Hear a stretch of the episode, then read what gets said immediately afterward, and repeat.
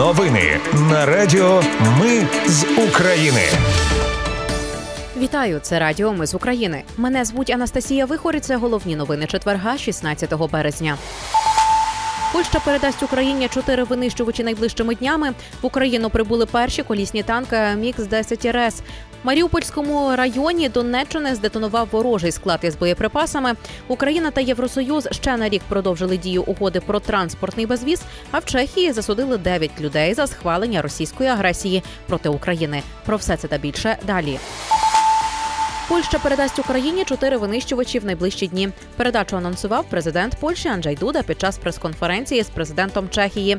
Пише РППЛ. Найближчими днями ми передаємо Україні чотири літаки у повному робочому стані. Решта літаків обслуговують і готують. Сказав Дуда, не назвавши точну кількість літаків Міг 29 які Польща надасть Україні.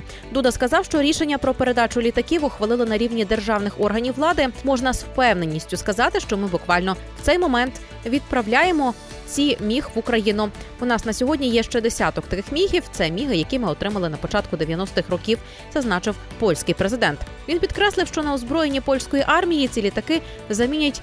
ФА-50 з південної Кореї, перші з яких очікується до кінця року. Потім до них приєднаються ескадрильї літаків Ф-35.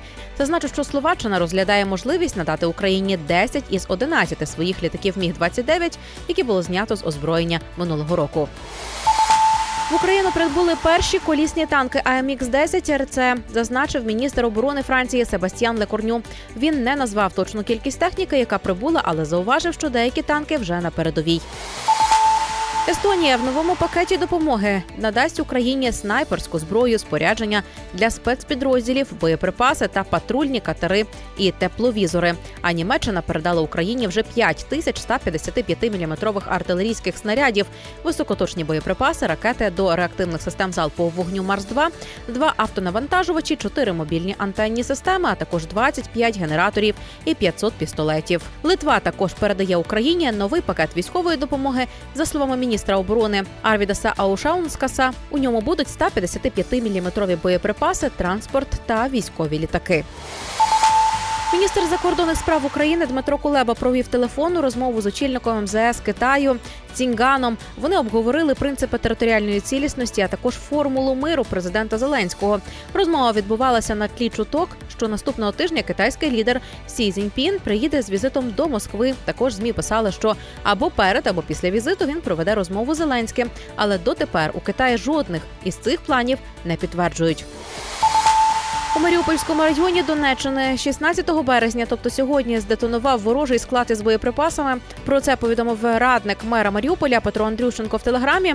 Як повідомляє Маріупольська міська рада, за словами місцевих мешканців, здетонував склад із боєприпасами у селі Малоянісоль. Радник міського голови Маріуполя Петро Андрющенко повідомив, що в місті та районі було чутно роботу протиповітряної оборони і звуки схожі на роботу градів. Після вибухів окупанти відправили гвинтокрили в бік влучання. За його словами, цей склад боєприпасів окупанти наполегливо формували останні тижні. Україна та Євросоюз ще на рік продовжили дію угоди про транспортний безвіз, який зокрема дозволяє перевізникам без додаткових дозволів здійснювати перевезення в Європу. Про це повідомили у міністерстві інфраструктури.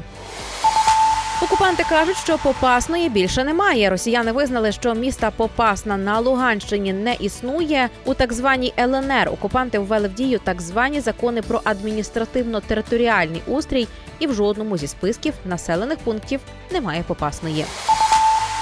У Чехії засудили 9 людей за те, що вони схвалювали російську агресію проти України. Про це повідомила Верховна Державна прокуратура Чехії. Із дев'яти обвинувачувальних вироків всі, крім одного, закінчились умовними термінами чи штрафами.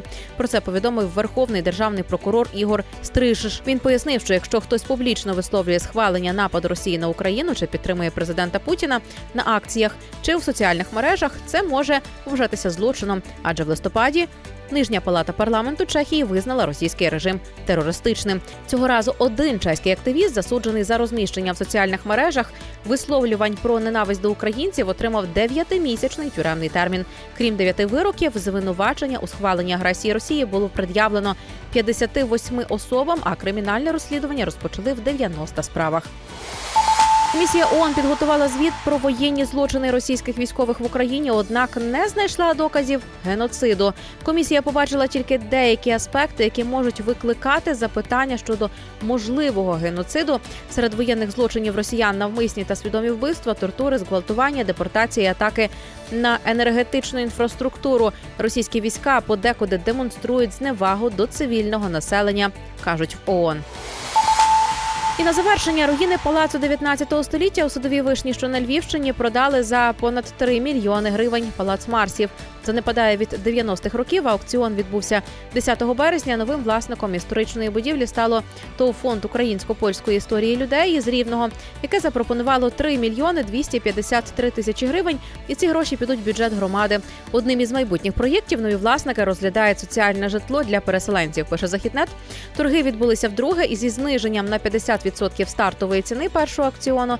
На перший аукціон в кінці грудня зголосилося три учасники, але він не відбувся. Як вказано у супровідних документах до лоту, департамент архітектури та містобудування Львівської обласної державної адміністрації погодив відчуження палацу з комунальної власності Судово-Вишнянської міської ради, але зобов'язав нового власника укласти охоронний договір, затвердити цільове використання і отримувати приміщення в належному стані, як цього вимагає статус пам'ятки місцевого значення. Також за умовами міської ради переможець аукціону має зберегти об'єкт. Наразі це всі новини. Мене звуть Анастасія Вихор. Нагадаю, українці, ми незламні. Радіо Ми з України перемагаємо разом.